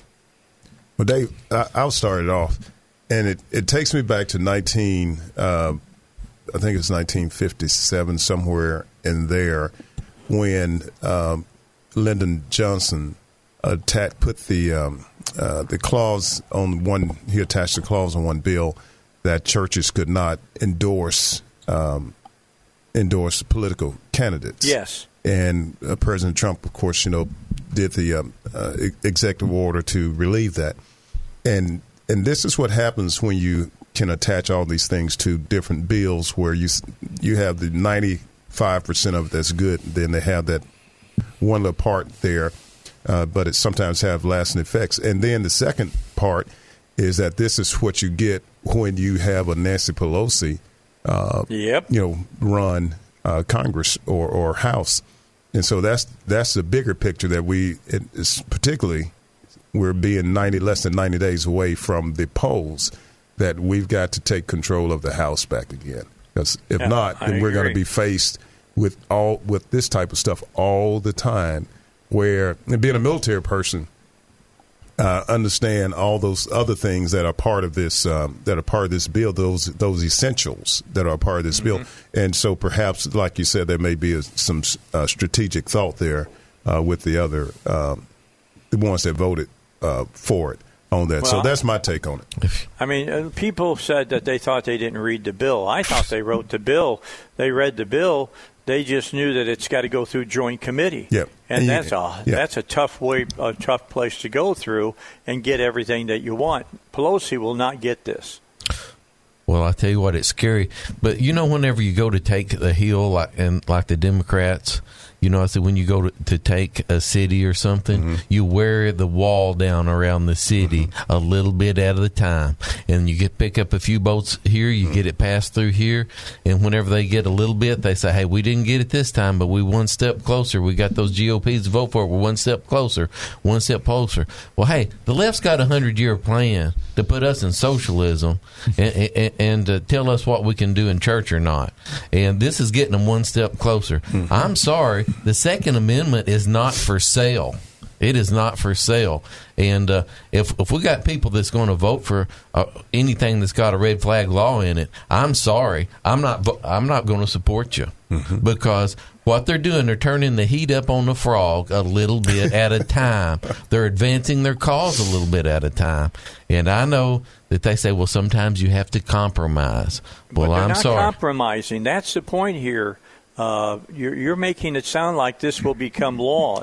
It's got to go to joint committee. It's not going. So to it'll come law. out. What you're saying, it's going to come out they'll before it gets. It. They'll they'll strip it and yes, but they'll bring it back later on. But well, let them bring it back. Yeah. It'll get stripped. Did It'll get voted down. It won't pass until until they get a majority or something like that, and then they. Well, they, they got if they get the majority in the House and the Senate, it won't matter how many Republicans we got anyway. That's right. Well, how many states do we have that are Republican led right now that have red flag laws? It'd be something interesting to look at. Mm-hmm. But I know that Jeb Bush got red flag laws uh, got, got passed while he was in Florida. I know red flag laws got passed while he was the governor of Florida.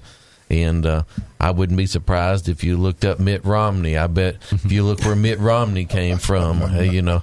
Uh, yeah, I don't think they have them in Utah. You don't think they have them in Utah? So, no. so anyway, it's, well, it's scary to me. Well, it's scary and, to and, me. And the thing is that the the principle of red flag laws, i.e., the idea that well, some somebody has lost their mind and they something needs to be done it's already on the books in most places. I think you can deal with that situation. The person can be um, taken into custody because the, if it's if there's some substantial evidence that the person is dangerous, you can take them into custody. You don't have to wait a month or, or, or several weeks or whatever it is. it can be done right away. It doesn't have to be um, a long drawn out process if the evidence is sound.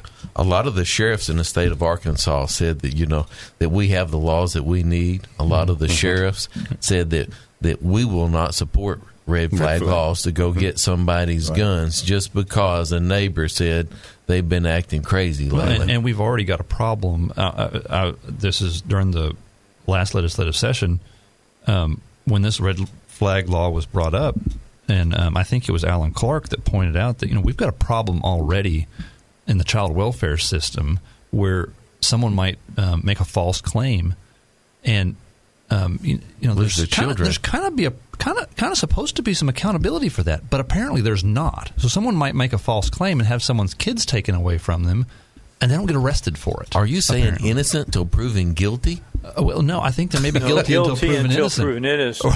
right, and, and so and so so so Alan Clark was kind of making the point, and I think it's dead on that one of the reasons why we can't trust government here is that they're, they've proven themselves untrustworthy already with power that they have. So they, they've got power to take away children, a- and when there's evidence that someone has been lying about it, they're not holding those liars accountable. And so this is one of those things with the red flag laws that you know even if you could make an argument that that the that the law as it was written in the legislation was reasonable, you can't trust the government to actually uphold the reasonable portion of that to hold bad actors accountable.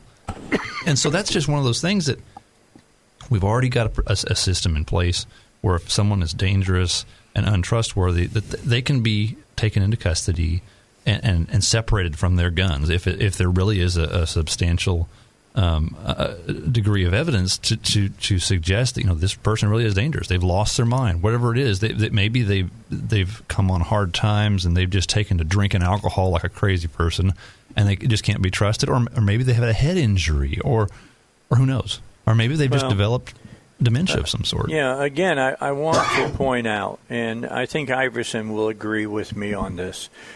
The men and women who who serve us here in this country deserve to be paid an honest wage. They deserve to know that their BAQ and BAH is going to be is going to be there uh, when they need it.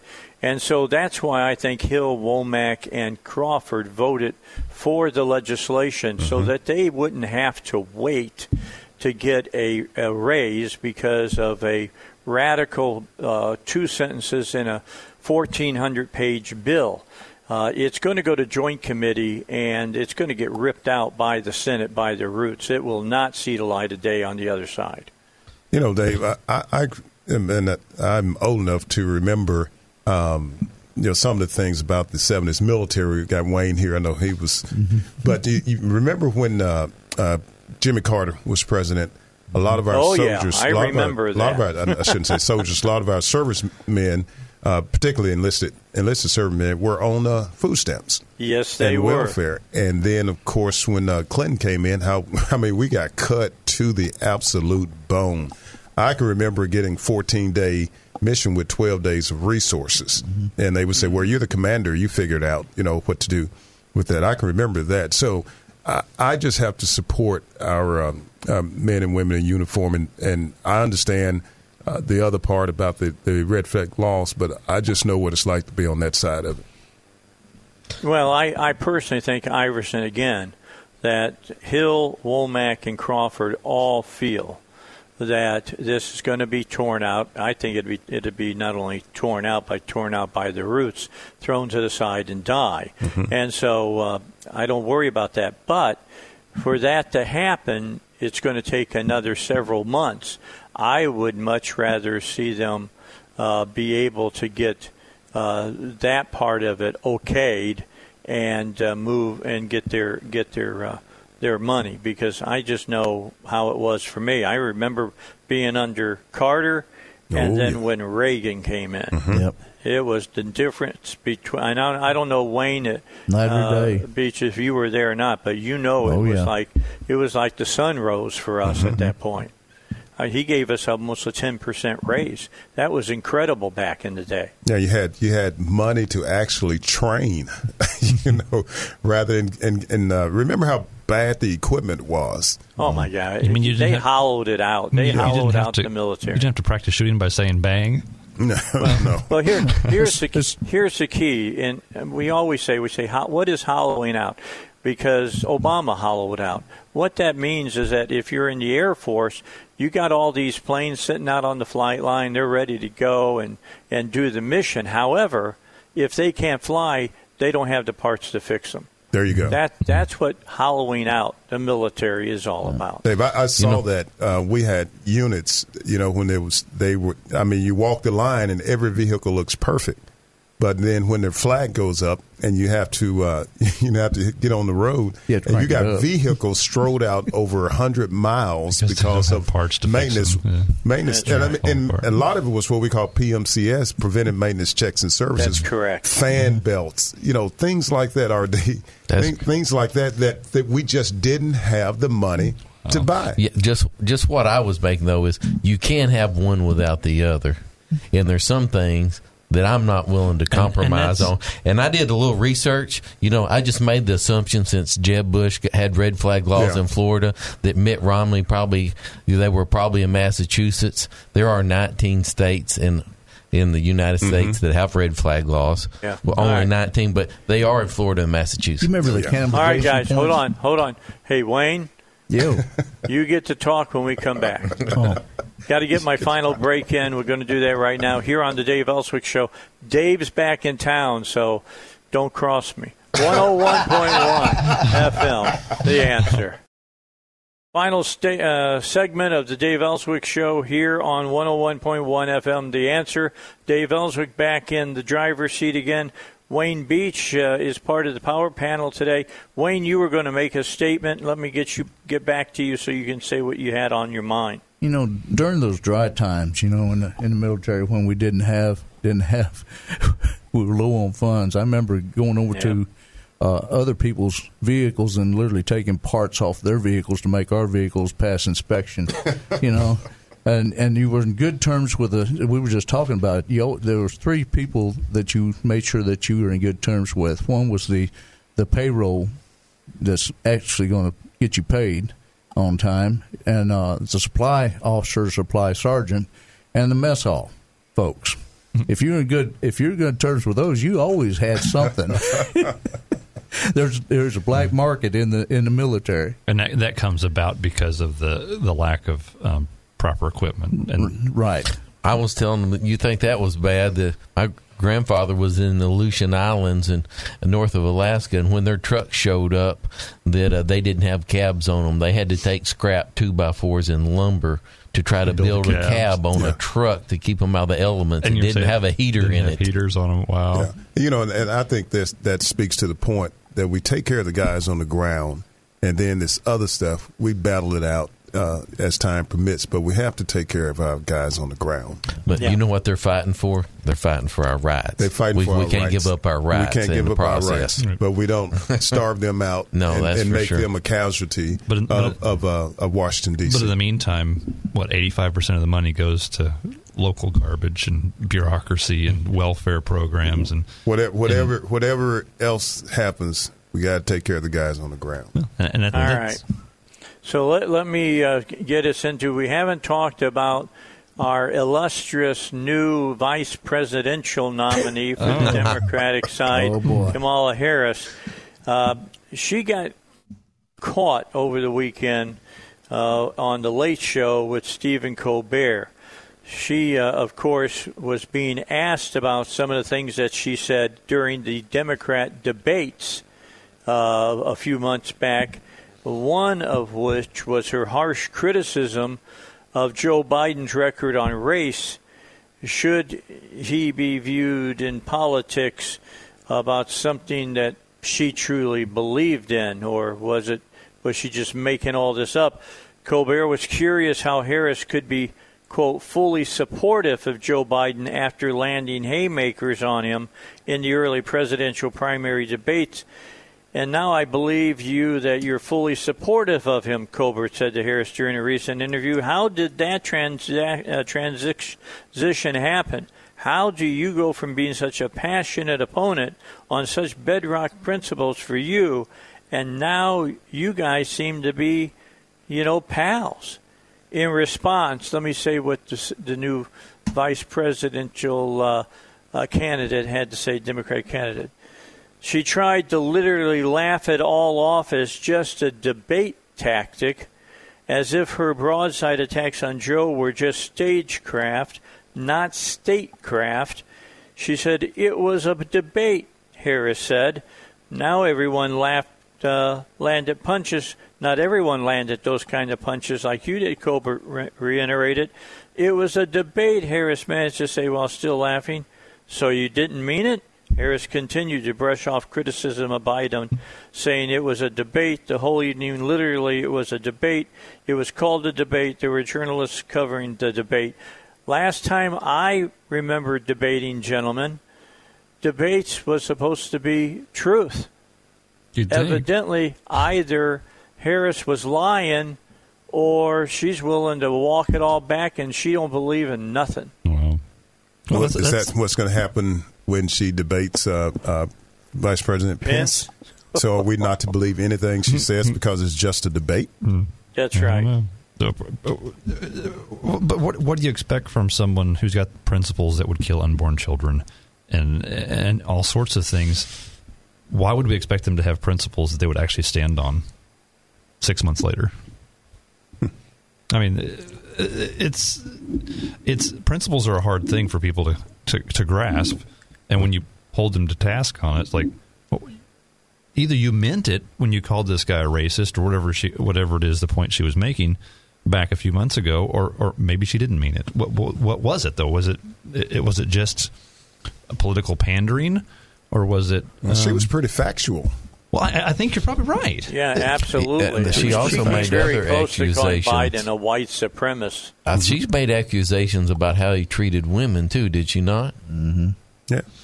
Yeah. yeah, and I believe she brought up some some facts yeah, on, on, say, yeah. on, that too. But maybe maybe her memory is like Biden's. Maybe she's got the same memory that he does. Maybe she don't know where she's at or where she's been or what she said. You know, my response She's been is hanging kinda, out in the basement.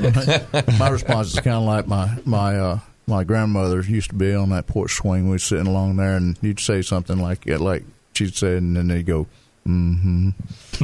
yeah. yeah, yeah, yeah. Bless her pea picking heart. Bless her heart. Well, she, she doesn't have any principles when it comes to uh, late term abortion, but I, the Democratic Party doesn't also have any principles when it comes to the Constitution.